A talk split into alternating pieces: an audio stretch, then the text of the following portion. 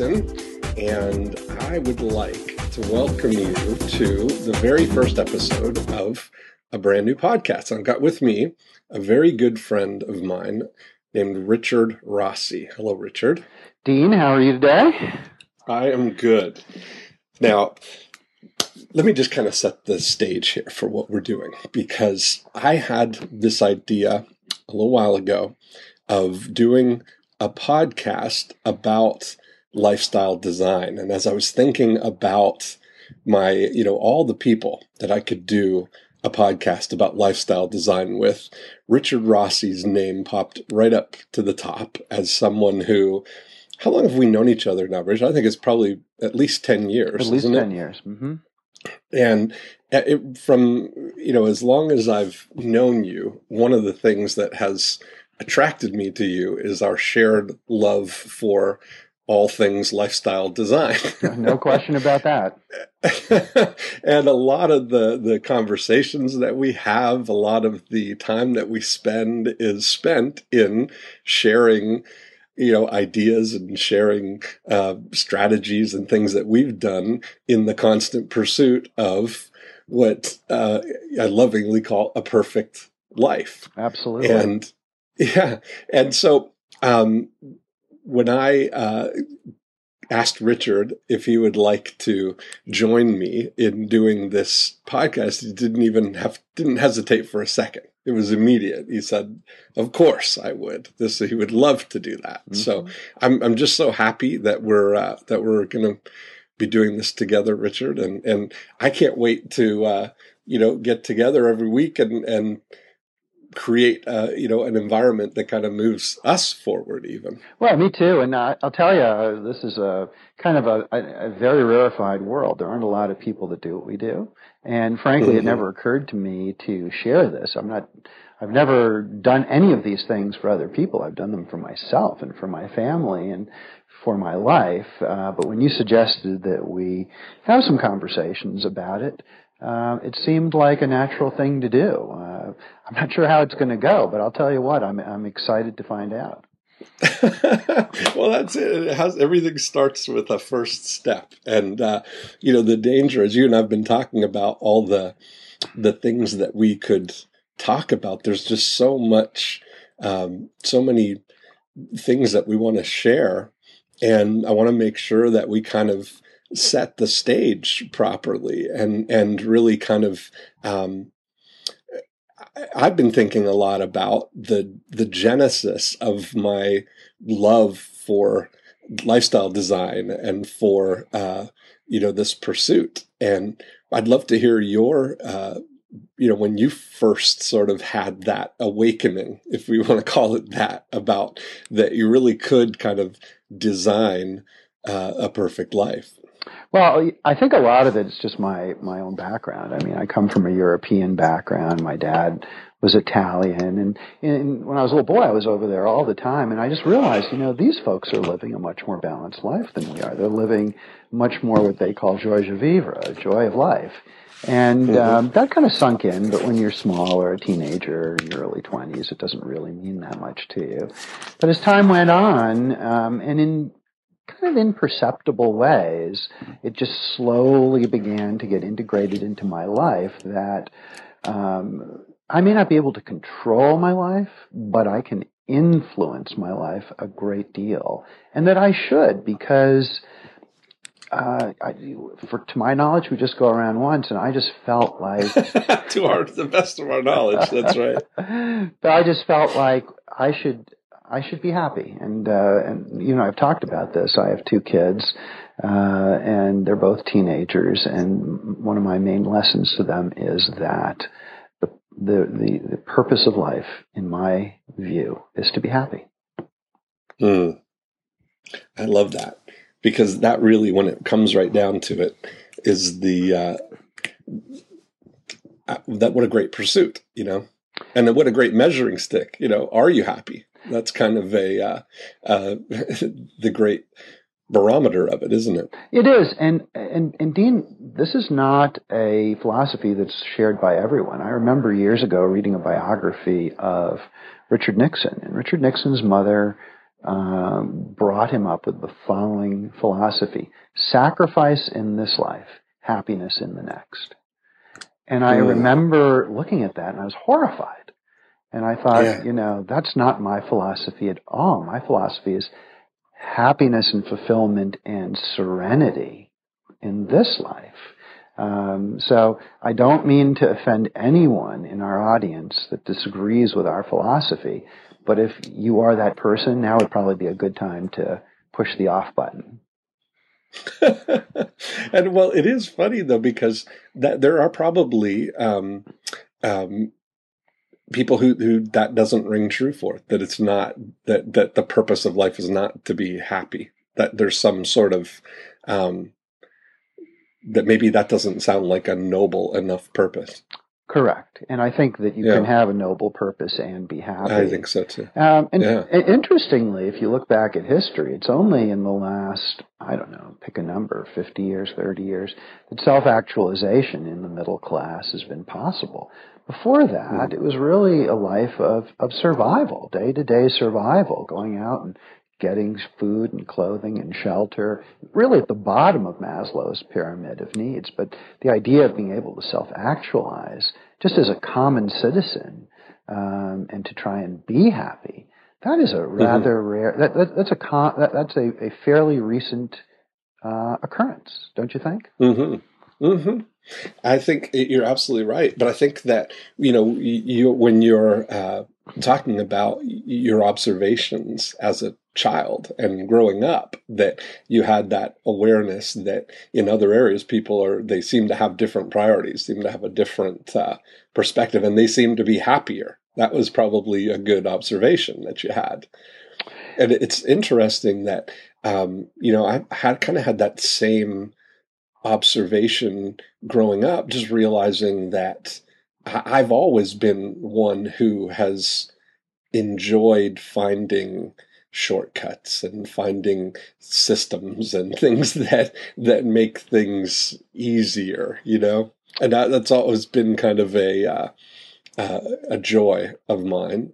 And what but as i grew into an adult you realized that um, that kind of attitude i think steers most of the people that i know that are really into lifestyle design and self actualization steers them into an entrepreneurial path simply because of the control that you have over your um, your life or the, the the surroundings of your life or the the amount of money that you make or the work that you do or your schedule. All of those things are are certainly elements of um, of designing your life well, it certainly does help to be an entrepreneur um, mm-hmm. because it does give you that that that control. And I, and of course, both you and I are entrepreneurs, and you're happily child free, and I have mm-hmm. two kids. One of the things we can discuss in a in a future episode is your decision and my decision because I've been, I I think I have a reputation of being a really great parent. So when when people get yeah. get married, they ask me for advice, and one of the pieces of advice I give, and it's very much related to the to the purpose of our podcast, is do not have children without really, really thinking it through. The default condition should not be I'll have kids unless there's a reason not to. It should be exactly the opposite. Um, right. And, and, and, which was actually my thought. That was exactly right. And because I, I, I deep down, I always knew that that that it seems um, the default is exactly the right word. The path of least resistance is to get married, have kids, because that's what everybody does. But it doesn't. I, I, I didn't want to go down that um, path without consciously really understanding the ramifications of that, what that means. That's a completely vector changing decision because the trajectory of your life, the the focus of your life completely changes with that decision. Oh, it is. It's it's life altering permanently. Um, your life is never the same again. Now, what I tell people is, when you win the lottery, your life is never the same again. So that's not necessarily uh, a bad thing. It shouldn't be a mm-hmm. scary thing to anyone listening. But mm-hmm. but it, it, this is a decision that needs to be made with with real thought. And for many people, not having kids is by far the, the best decision. Uh, but hey, as I said, we can we can get into that yeah. sometime. It'd be fascinating to hear what what our listeners feel on that as well. Hmm. Well, you know the the um, real conscious thing that I remember about being um, really attracted to to taking a real proactive approach to designing life and lifestyle was I was really fortunate to meet and become very good friends with a man named Thomas Leonard, who has passed. He died in 2002. And um, he and I shared this love for lifestyle design. Just having this whole um, approach to using your life as a as a playground as an experiment as you know a project. And he was the one of the founders of the um, life coaching um, industry. He started a uh, uh, an organization called Coach University and um, sold that, and then started a um, another community called Coachville, which is still up and run by a, a great guy named Dave Buck. And um, so Thomas and I had a lot of these great discussions about life and about your um, approach to lifestyle. And we, one of the first things that we actually collaborated on was a program called A Perfect Life. And it was really an exploration, just a series of, of questions and, and worksheets and things that really had you kind of examine all the elements of your life, starting with something similar to what, what you said, that the purpose is to be happy. And, you know, a lot of times people take that word, um, take the word successful, you know. And so one of the first things that um, we talked about was defining what success means. And so uh, we worked on on creating a list of ways to know that you're being successful. And it was interesting. So we created this whole list of I know I'm being successful when. Mm-hmm. And there's I'm a big believer, and I know you are in the in the precision of words. And you know, there's saying um, looking at things where there's a very personalized approach to um, to looking at this. So it's I know that I'm being successful when and there's, you know, it's like I know it. I've got my internal frame of reference. I'm not judging uh, or comparing my success to anybody else's standards of success. I'm choosing what success means for me. And I'll know that I'm being successful, being, being the present tense word of it, not aspirational, not where it's like, I know I will be successful when. It's, I know I'm being successful. And even though you're saying it, um, you're writing those things even as a, um, in the beginning, an aspiration, it's almost like, pushing the accelerator pedal and going up to where you you know where you ultimately want to be kind of thing and start living into that so that you can be that in the present and so that was a really um, uh, that was a really profound exercise for me. And, and i've shared i've talked a lot about that but i'll, I'll talk about some of them um, because I, I, think it's instructive you know? I think there's and and for people to even just think that thought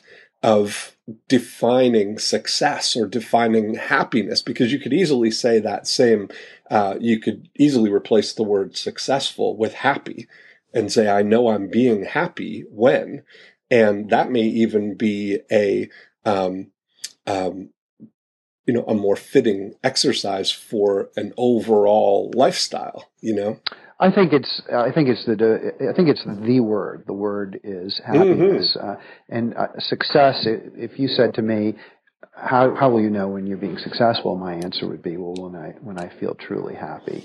Uh, and yeah. you and I both know extremely, extraordinarily wealthy individuals who are absolutely miserable. Yeah, you're absolutely right. They're filled with anxiety. They're filled with a sense of um, uh, that they have, have achieved nothing. Uh, they they mm. they are self-loathing, and it's because and you're right. And by all outward appearances, you know, any, anybody's standard that you would deem them successful. And they have their game face on. You're not yeah. going to know mm-hmm. it if mm-hmm. you just meet them. But the fact is that, um, as you and I have talked about in the past, life does not happen out there. Life happens right. 100% between your ears. It happens in yes. your head. And as a result, uh, this this process that you just talked about, this process of examination and conscious thought and taking some deliberate action to create that lifestyle that to you is, is as close to perfect as possible is what mm. makes all the difference. And I really believe that most people, and I, by most I mean over 95%, are pretty much sleepwalking through life. Life is what happens on TV. They're just trying to get through the day. They feel that life happens to them. And, uh, and there are folks that clearly are in, in a terrible, terrible state. But the vast majority of sleepwalkers are doing that perhaps because no one ever showed them another way or because mm-hmm. I don't even know why. But to me, that the ultimate sin is to go through life without the type of conscious thought and the kind of examination that you mm-hmm. just described in I know I'm successful or I know I'm happy when. Mm-hmm. Uh, it, there's an old saying that uh, life is God's gift to you, and what you do with it is your gift to God. And oh, that's great. And I believe with all my heart that God put us on this earth to be happy, uh, and that if we simply don't do our part, um, that it is a bad thing. It is a bad thing. Mm. And I've told this to my children. Uh, it's a funny story, actually, because they were both like 10, 12 years old. And one night they, they were sleeping in bunk beds. They didn't have their own rooms yet. And I said, kids, I just want to have five minutes. And it's a funny thing, Dean, but when it's time to go to sleep, you can have the kids' attention for as long as you want. That's funny. Because they'll do anything to avoid actually having to go. So, how, how old were they? Uh, uh, they were, I want to say, nine and 11. Okay, great. And um, and so they're like, "Oh yes, Dad. Yes, Dad. What would you like to tell us? We're all ears." Um, and I said, "I just want to. I just want to tell you something. You're going to go through life, and you're going to try and figure out what is the purpose of life? It's a big activity for many people, but I'm going to make it really easy for you. I'm just going to tell you. And that way you don't even have to bother trying to figure it out. And the answer is that the purpose of life is to be happy. And mm. then the next question, of course, would be, well, how do I, how do I do that? Uh, and I'm even going to make it easier for you. I'm just going to tell you how to be happy. And the answer to that is that you figure out what it is you love to do and what it is you really are good at. And more and more you devote your life to just that thing, those small number of activities that define what you really enjoy doing and what you're really good at. That's number one. And then number two, you design your life and you do it through a conscious process. And this doesn't happen overnight. It's not something that uh, you can just say, okay, I'm going to spend the next two weeks and and it'll be done. No, I mean, I think you and I are kind of at the outer limits of of this of this um, adventure that we really mm. are kind of, in all undue modesty, you know, we've come very very far, but it's incremental. It's a, it's a thing that that you go through every day for a long, long period of time, perhaps forever, as you're constantly improving and refining and adding things and deleting things. And that's what I told the kids. I mean, it's those two elements. It's doing the thing you love to do, and it's designing your your life. Um, and the other thing I said to them is, look, you're on a journey here. You don't have to understand or have the answer to this today or in five years or in 10 years or even in 15 years. But what you have to do is you have to be in the adventure of this journey, trying to figure it out. And I think I'm on the adventure of the journey. I think you're on the adventure of the journey. And, and I hope the people who are listening where this rings a, a bell and they say, oh, you know, I'd like to, I'd like to achieve that as well. I'd like to be happy. I'd like to truly design my life um, that that they will go on that journey with us. Mm. That's interesting. I mean that, uh, and that's great. But I mean, your kids. Um, I, I love your kids. They, they're just so confident and genuinely happy. I mean, they seem every time I'm around them, they seem very happy. And that's kind of a uh, you. I think as a parent, now that I hear you having described that to them as life's express purpose, that you seem to have created a great environment for them to pursue that. Um, yeah, I, I, I think uh, I'll plead guilty to that. I, I we've worked, mm-hmm. my wife and I have worked really hard on that, and I think, uh, in fact, I was walking my son is up on the third floor. We're down on the second floor. He has his room on the third floor. And I was walking by a couple of nights ago, and he was laughing. I, was, I guess he was watching a YouTube video or something, but he was laughing, and then he was whistling and singing to himself. And I remember turning to my wife and said, "Well, I guess that's our version of the, you know, the dour 16 year old." I mean, here's a kid who, in, instead of being, you know, some kids can get really, really kind of self-absorbed and negative and depressed as they're going into their teen years, and our kids have always been just happy. So, knock on wood. I hope I hope that continues. But getting back to what you were talking about, life, uh, having a perfect life by design, can be mm-hmm. achieved, and it is it is something that both of us have devoted ourselves to, and I think each of us pursue every day and are on the outlook every day or the lookout every day for ways mm-hmm. to make those just more and more incremental improvements. And I don't know about you, but it and, just tickles me pink when I find when I figure out just one little thing that I can add to and this is your word and it's my favorite word and it's one we're going to use all the time is frictionless to make my life yes. more and more frictionless.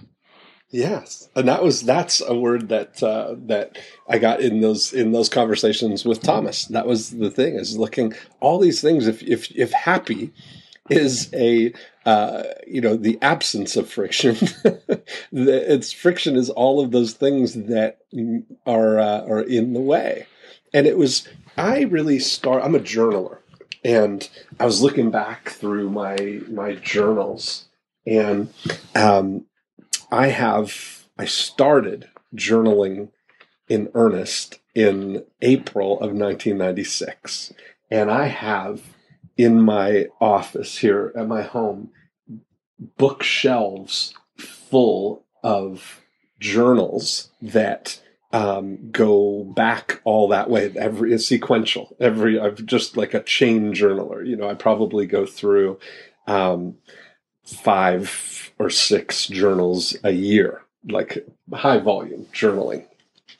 And because it's just the way that I, I, process things, I write things, and I, I think things that way and I always make time to uh, to do that as part of my my daily um, thing. And uh, going back through those, you know, I I use my journal to to ask questions, you know, and one of the things, the the earliest questions that I would um, ask myself is, what would make my life better? And that's kind of that was an interesting thing. It was kind of before I started thinking, um, you know, about this concept of perfect. And uh, you know just that would be the thing is what what would make my life better? And you know initially when you first start doing this it's you could probably have um, a pretty long list of things. And friction is are you could describe all the things that would be the corollary to what would make your life better is the absence of some of these things you know that would be the friction in your life because often the thing that would make it better would be removing something or fixing something and um, that idea of you know, friction free is looking at identifying and removing all of those things. And when you first start, there's a lot of them that you've been tolerating. And that was a word that, that, uh, Thomas used to describe things that, um, you know, are there, but you don't really do anything about them. And it could be thing, little things like when, um, you know, like if you've got a, a loose door handle or you've got a leaky faucet or you've got, uh, you know, something in your car needs to be fixed or a light bulb is out. There's all of these things are, are tolerations. You know, you're, they're not enough that you would take action on them individually, but when you kind of make the list and set aside some time to um, to eliminate some of those or to improve those, it's kind of an exciting day. You know, and there's so many, I, every time these thoughts keep coming to me, Richard, as we, we talk, it's like they're so intertwined because I know that in, in both of our lives, Dan Sullivan has been a tremendous influence. And for those just listening, Dan Sullivan is the founder of Strategic Coach. And um, Richard and I are both longtime members of the Strategic Coach program. And, um, you know, Dan is a fellow, uh, you know, lifestyle enthusiast, let's say, and has really, um, you know, embraced that in in his own life. And we're definitely going to have uh, Dan Sullivan visit us here on the on the podcast. But when I first started in strategic coach in 1997, um, the one of the concepts the first concepts that we learned was Dan's concept of the entrepreneurial time system, dividing your days into free days where you're completely free of work, focus days where you are um, focused on your money making activities and buffer days, which are uh, used for preparation for both better, uh, more productive focus days and more enjoyable, rejuvenating free days. But this concept of the buffer day was I would have themes for my buffer day. You know, I would have a day that I would dedicate and call Make My Life Better Day. And I would constantly observe and look for things that were tolerations. And on Monday was the day that I had set aside then as Make My Life Better Day. And I would have this list and I would go to work making my life better.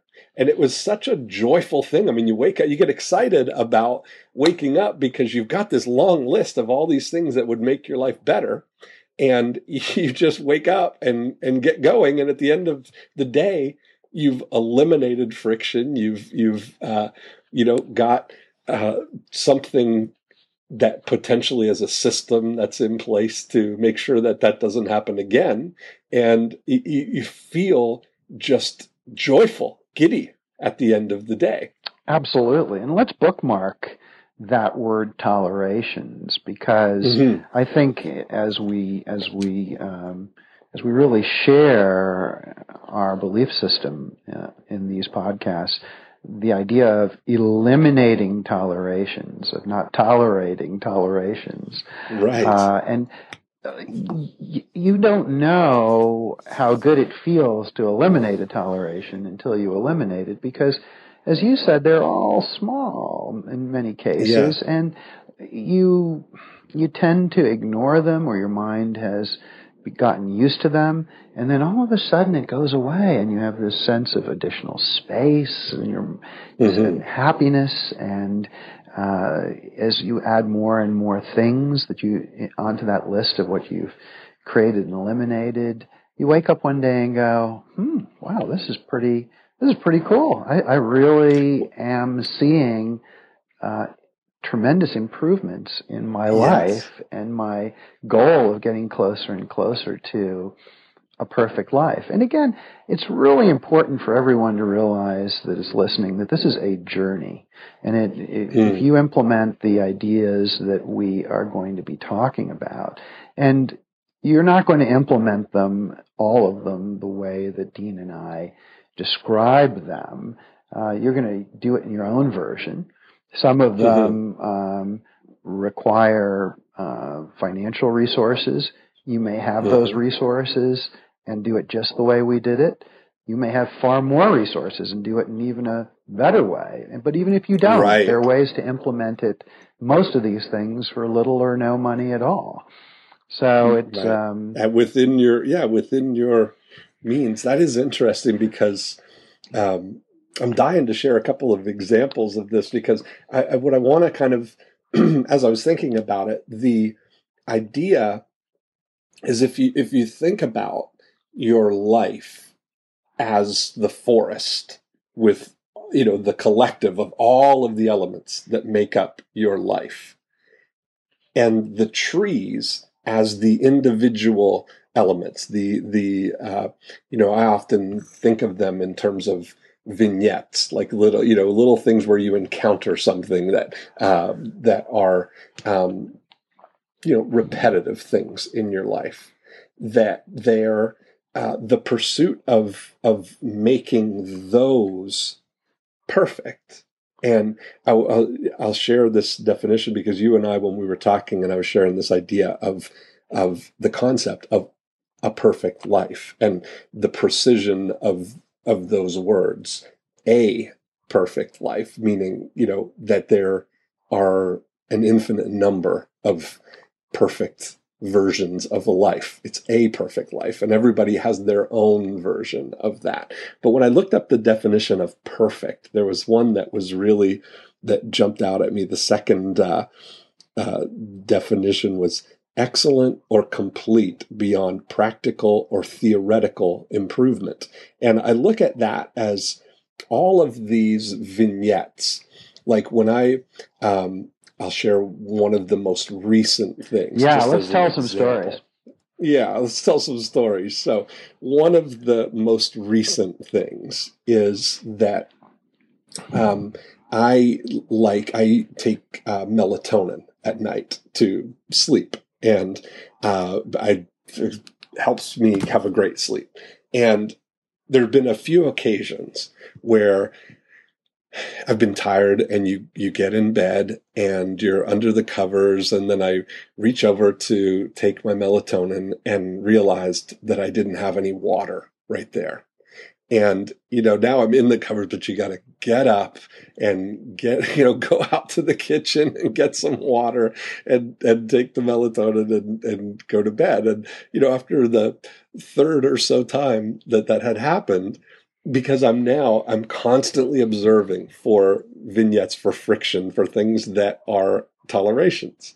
And I sort of observed the situation and I look and said, well, what would be great? What would be perfect is if I dedicated this bottom drawer of my bedside table to these little water bottles, you know, like the little um, small bottle waters that you get at, at hotels or whatever. Um, and had a bottomless supply of them so that it was all there was always water there and uh, so you know i implemented that and now have a a bottomless supply of those little water bottles and will never run into the problem of having the melatonin there and not having any water. So that little vignette, that one little element, you know, one little cell of of the the collective of my life, that one situation right now is excellent or complete beyond practical or theoretical improvement. I can't. There's no better way to for me to um, address that particular vignette. And it's a repetitive thing because I do that every day. I love that story. And a lot of folks listening may say, oh, the poor baby has to get out of bed and get some water. or how self-indulgent or you, you got to be kidding me you know but they're missing the point the point is this right. is one tiny piece of a very big puzzle. And right. certainly that one thing is not going to make you happy. But when you add that to the other hundred things, it makes Right. you a little happier and a little happier and a little happier. And then you reach this, this tipping point where all of a sudden Mhm. you say, Oh my gosh, you know, I get it now. Wow. hmm Now I, it's really noticeable to me. Uh, these, these, hmm these tolerations have been eliminated or I've implemented these little strategies. And you know, uh, Dean, you and I have talked about my philosophy that in a lot of ways life is just all tricks and tips and techniques. And if you know them, they are these crazy shortcuts. Uh, one of the Mhm. things that I love is the definition of insanity, which is doing the same thing over and over, but expecting a different result. And you aren't going to get a different result. If you want to improve, you have got to break your habit. You've got to do something different. And you've got to, um, you, you've got to be, if you will, intolerant. And your spouse or your, or your kids or your friends may go, give me a break, you know? But don't think of it as just that one thing. Think of it as a small piece of a really important big puzzle. I'll give you an example, and and Perfect. uh, this is not something I eliminated. This is something I added. Um, I live in Washington D.C. and back in the day, I used to do what's known as advance work at the White House, and what advance people are volunteers who go out ahead of the president and set stuff up. Uh, they set up locations, sound, lighting. They work with the Secret Service, with the White House Communication Agency. They handle transportation issues. It's actually just a mind-bogglingly cool thing to do. Um, it's definitely a young man's job because you basically don't sleep when you're out doing this Mhm. stuff, and it's extremely stressful. But what I love is watching the Secret Service because they do what we're talking about every single day. What they are looking for is constant, never ending, incremental improvement to make the safety uh, of their principals greater and greater and greater. And they are every day, they're self analyzing. How can we take this action, that action, and make it just the tiniest bit better? so that we are doing our job just a tiny bit better. So here's Hmm. one that they implemented several years ago that I then, then implemented in my own life. And it's called the 15 second pause. I don't know what they call it, but it's what I call it. And if you ever see raw footage of the arrival of the president at any location, here's what happens. The, the, the motorcade pulls up and everything, uh, uh, the motorcade stops. All the agents get out of their various vehicles. They take position. The lead agent comes around to the door where the president is, and then everyone stops. And they just stop for 10 or 15 seconds, which in a situation like this is a long time. And what they do is they just think. They look around and they say, is something out of place? Have we forgotten something? Is there something here that doesn't seem right? And after about 15 seconds, if no one has radioed anything in, the lead agent opens the door and the president gets out. And what they've learned is if you just take a short pause when you get into position for action and review and ask yourself, is everything right here? Is there a way I can do this better? Am I missing something? And that's really the big question. Am I missing something? That the outcome is infinitely better. So now what you'll see in many situations as I'm going through my day is I just stop. I just stop before an action and I just spend five or ten seconds just thinking, am I missing something here? Is what I'm Mhm. about to do the right thing to do? Hmm. 75% of the time, I say, all is well, and I move forward. But 25% of the time, I say, no, something is wrong, or something can be improved, or this isn't an action I should be taking. So, but by Mhm. actually taking that short pause, I have really made a great improvement in the in the quality of my life. So there's just one example of something that I've done in a very meticulous, if you will, or or thoughtful manner mm-hmm. um, mm-hmm. to to help me live a more perfect life. And that's interesting that that has sort of become an unconscious uh, thing that you do now in all situations, right? You probably had to really consciously think about it at first. Oh yeah, absolutely. And you'll find yeah. that that all that many of the things we talk about are uh, are of that nature. You have to turn them into habits.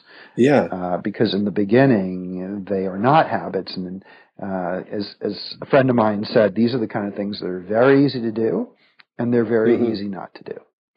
Mm-hmm. So you've got to make that conscious decision.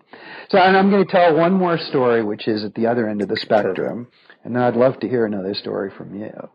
Okay. Um, and this is for folks who live in the Northeast and like to take the train. Uh, I often take the train from Washington to New York and from New York to Washington. And the lines especially in New York, are terrible. They don't announce the gate that the train is leaving from until the last minute, and there's this, and then everyone rushes at the same time. I'm talking hundred people rushing at the same time to try and get down this little elevator, and it's all very. Um, how should you put it? It's it's it's not. It, there's no elegance to it at all. And what mm. I had discovered was both in DC and in New York, that if you go to the red cap and you say, I'd like some help with my luggage. Now, you may just have, you know, a little bag from McDonald's in your hand, but you hand it to him and you say, here's my luggage. I'd like help, please. right. Yes. He just looks at you and says, oh, sure. And he takes you in ahead of everybody and you pick whatever seat you want on that train and you give mm-hmm. him four or five dollars as a tip, and you have just taken the friction out of that experience. You've taken it out completely. But you got to know the trick. And the other thing, yeah. and, and you know the other place you can do that? If you're flying to Las Vegas, especially during a convention, getting a tax, the taxi lines are literally an hour long, an hour long. Mm. But if you go find a red cap and you say, would you help me with my luggage, please? They take you to the front of the line and you get into the next taxi. So I would say that is $5 well spent, but you got to know the trick. And that's one of the things I hope we do on this podcast is share yes. dozens and dozens and dozens of tricks and tips and techniques with the listeners. Yeah that they can begin implementing in their own lives where appropriate. I love that. I love that. Now, uh, uh, travel. Um, I used to travel a lot more than I, I do now. Uh, when we were doing seminars, we used to do big real estate seminars for 14 years. I did that every single month at least. Um, and the travel experience is really one that can it just wants to breed friction. You know, there's a lot of variables, just like you were saying, the security lines and and um, parking and and all of that stuff. And so I sat down one day and really kind of tried to design what would be the friction free travel mode. And so I discovered there was a um, there was a company that would ship your luggage. That was one uh, thing, and I've since discovered that really all they were doing was passing it on to to FedEx anyway. So just sort of bypassed the middleman of that, and in the end started just using FedEx, but would pack the bag. FedEx would come and pick up my bag right there at my uh, at my house and deliver it to the hotel where we were going to be doing the event. So there's right there no carry-on bag no um, no checking your bag none of that because if you're if you're not checking a bag that eliminates one potential element of friction and if you're not checking a bag that means that you can bypass the um, the check-in counter and print your ticket. You can print your boarding pass yourself. And in Orlando and in many airports now, there are um, trusted traveler programs. The, the, program in Orlando is called the Clear Pass, where you can go and and um, you know do some background screening and and get your fingerprints and retinal scan and all that stuff to uh, get a little card that allows you to bypass the security line and go right to a special line where you they take your card you uh, put your thumbprint they take you right to the front of the um, security screening where you take your bags through the um, um, take your uh, laptop or whatever through the um, through the X-ray machine, and you're right into um, right in onto the gates. And in Orlando, especially as a tourist thing in season, the line sometimes for security can be like the line for Space Mountain at at Disney World at the peak. You know, it could be so unpredictable. It's a wild card. It could take you an hour to get through that security line. And um, coupled that with valet parking my car at the Hyatt Hotel, which is attached to the airport. So the the program would become the day before the trip. The FedEx would come to pick up the bags.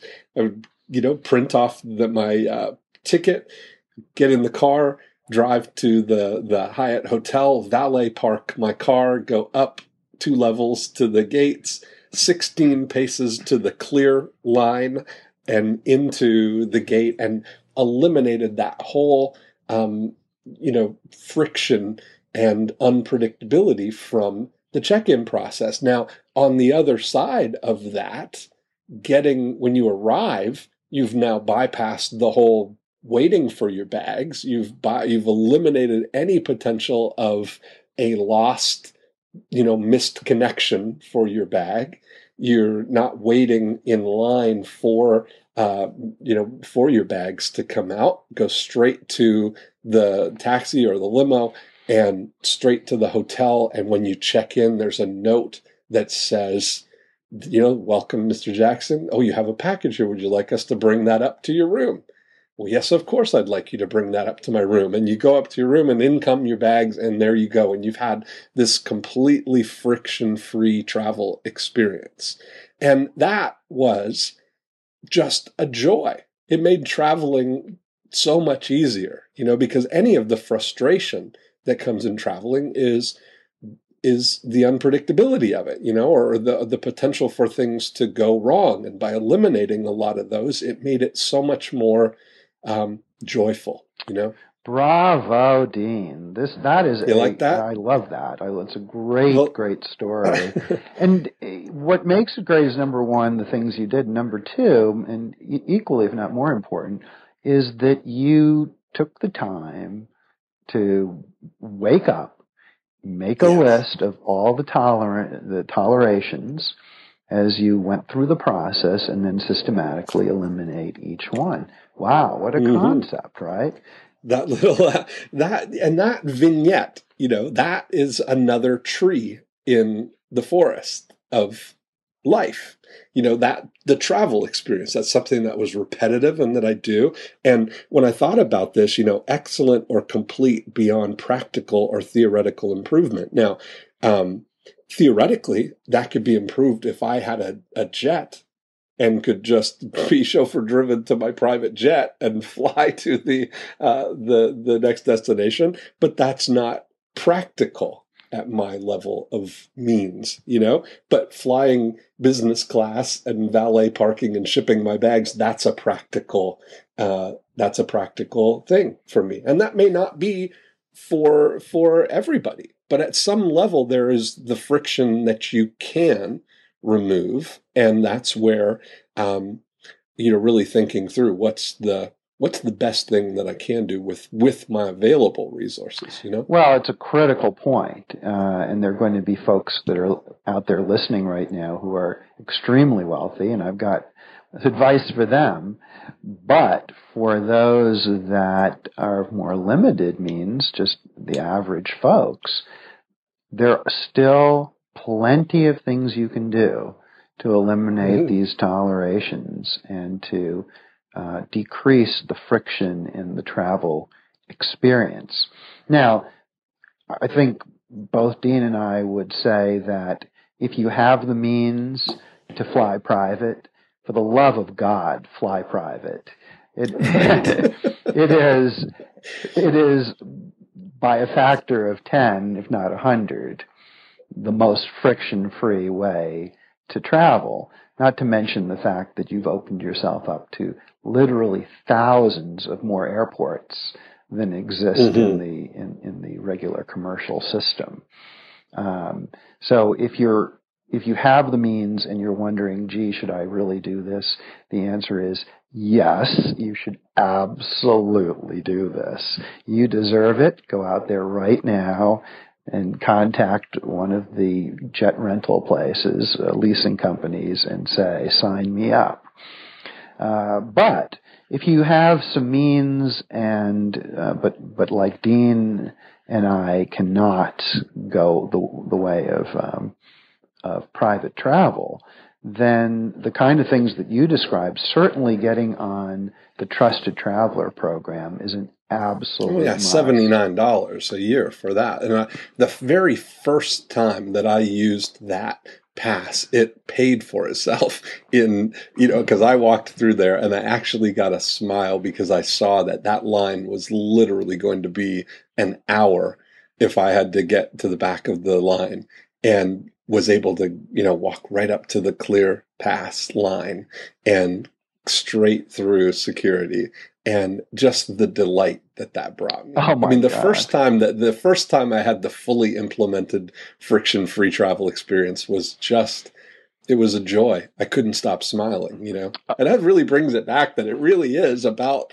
about happy, you know, that, that friction free is happier than than uh, friction full. Oh, absolutely. Know? I mean, things that cause friction, they think about it for a minute. They drag you down.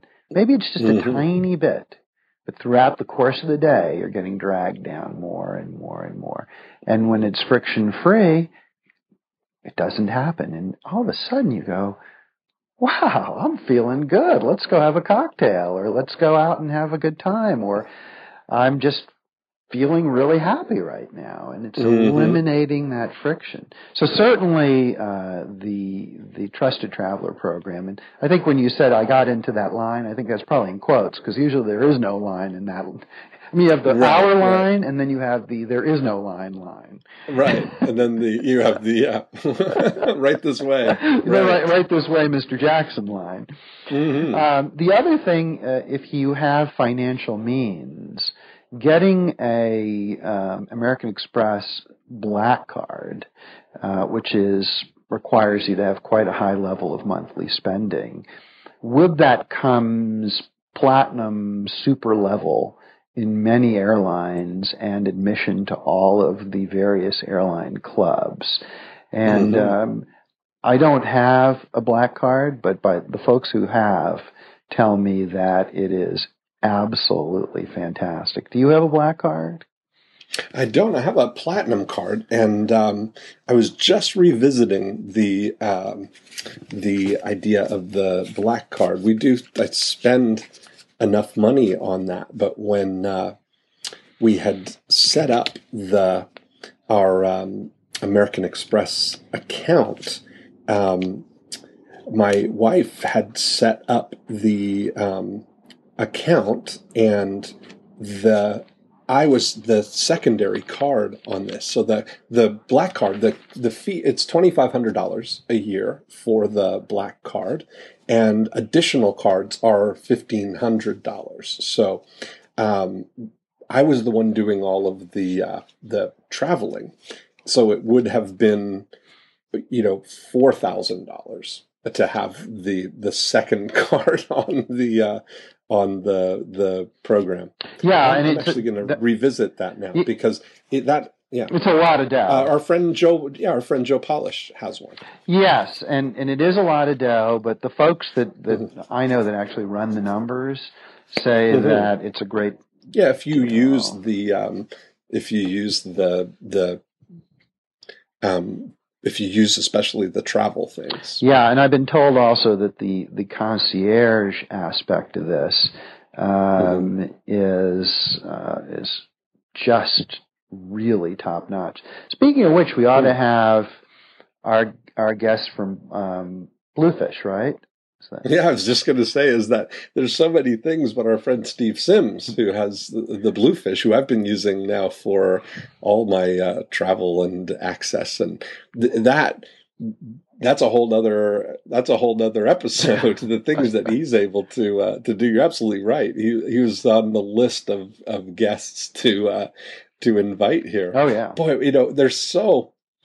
Uh, you know, we've almost been talking for an hour now, and it's just like there's so many things that we could uh, we could talk to. But let's kind of let's kind of uh, review set the stage for what we've what we've talked about here, and maybe I think it would be a good idea if we really um, made this something where we have some active participation that uh, you know thing people things people can actually do to uh, to join us in this pursuit of their own perfect life.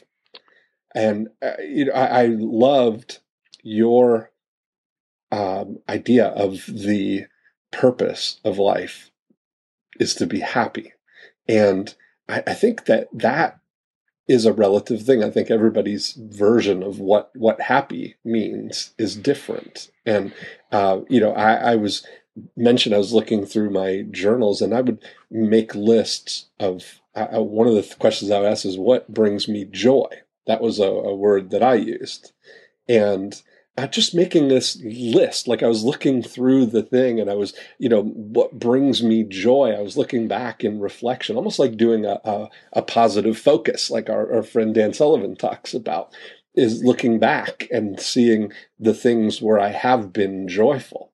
And uh, so i would i would make those lists. And it's very interesting to think about how to get more of those things into your life, you know? Yeah, and and again, if if there are folks listening who don't think that the purpose of life is to be happy, this is not the podcast for you. This is the podcast right. for people that even if you aren't very happy, you still believe that that's the purpose of life. Because if you do, we're going to help you get there. And again, it's not a matter of your financial means. There are ways to do this on the cheap, and there's also uh, plenty of ways to spend the big bucks and we'll try and shape our ideas to meet all types of budgets. But you got mm-hmm. to be willing to be a part of the process, to wake up, to truly be uh, cognizant, aware every day, and be willing to implement the changes and the habits to create that perfect life. If you're not willing to to think this thing through, uh, and I know that a lot of folks that are out there listening, they are crazy busy, and uh, they're mm-hmm. just trying to get through the day. They really are, and and and, and sometimes it's tough. But I mm-hmm. think Dean and Dean and, and my message to you guys is just little bite-sized pieces. You don't try and mm. don't try and boil the ocean. Don't try and do it all at once. Just mm-hmm. write down these ideas as you hear them, and I'm sure we'll also post them as we get more sophisticated here. And and we'll come back to the real key concepts over and over again, and just you know, just do one, just do one, and then when you have the energy, do one more, and just watch what happens over time as I like to say, hey, what's the worst that can happen? nothing bad. nothing bad is going to happen here. The only thing that can happen. oh, that's so good. You know, only, and a lot of things that make you happy are free. oh, you know, yeah. yeah. There's no question, and a lot of them is not doing the right thing. It's avoiding doing the wrong thing. Um, you know, what I'd love to do, by the way, is I'd love to do. Do you watch Downton Abbey? I don't. Okay, well, it's a great PBS show. I know many of our listeners do, but it it's it's a story about the upper class in the turn of the century and the life they lived. And it'd be great to do right. a Downton Abbey episode because these folks talk about a friction-free life. Holy mackerel! Oh, they do. Oh, wow. Yeah, okay. I mean, the upper class had full staffs, and yeah, um, there's a lot of things. Oh, wait till we wait till we get into that. yes, yeah. So wait till we start talking about easy buttons. Yeah, yeah. The easy buttons is is really really great. So uh, your idea also, Dean, of um, having all of you participate in this is great because I know there's an awful lot of folks listening. They're going, "Oh, I got one. I got one. I got a story. I got a trick. I got a technique." Mm. So we're going to create a, a mechanism where you can contribute those, where the best can be shared by by uh, by Dean and me on the air, and perhaps if there's someone that's really seems to be a ninja out there, we can even have them on, huh? Yeah, well, that would be fantastic. Yeah. I, I, think it's because you know so many things you you especially with the the tricks and the tips and the insider stuff that um, you know some people are going to be able to share. Uh, I'm I'm really looking forward to it, and that's something that I, I think I mentioned to you that one of the things that Thomas talked about is is creating an environment and letting it pull you forward. And um, you know, you, when you were saying what's the worst that could happen, and, and you and I actually had that conversation of let's do this. And the worst thing that could happen is you and I get together every week for an hour and talk about how we are making our lives better, how we're pursuing a perfect life, and we're we're gonna improve each other's lives over the course of doing all these episodes, even if that's the worst possible thing that could happen. I think the worst thing that can happen is we get so many ideas from our listeners and we go, damn it, why didn't we do this sooner, you know? right, exactly. That's funny. Well, this has been well, Richard, a real joy. It really has been. It's uh, it's made me happy. Mm-hmm. Mm-hmm. I'm happy. I've had a great hour talking about one of my favorite things ever to talk about with one of my favorite people to talk about. Thank with. you. So let's continue. Let's talk some more. Let's do it again. Absolutely. Um, uh, this is really a, I think, not only I'm doing it on a selfish level because I'm getting more and more ideas of how to even further pursue that that that goal, and uh, and also it, even though it never occurred to me before you and I talked, it's it feels good to be sharing these things with others because um, yeah. because we've learned them sometimes through the school of hard knocks, other times just right. tripped over ideas. But I, I think that we can create some real value for I do too. I absolutely do. And I, I think that's the thing. And people, I, w- I want people to understand that that's the spirit of why we're doing this to, to enthusiastically share something that has made a big difference in our lives. And, you know, I don't want it to come across as, as just, you know, two guys sharing their indulgences and eccentricities, you know? Oh, no, it's not that at all. It's not that at all. Absolutely. Well, let's do it again next week. Absolutely. Thanks, Richard. Have a great day. okay. Thank you, Dean.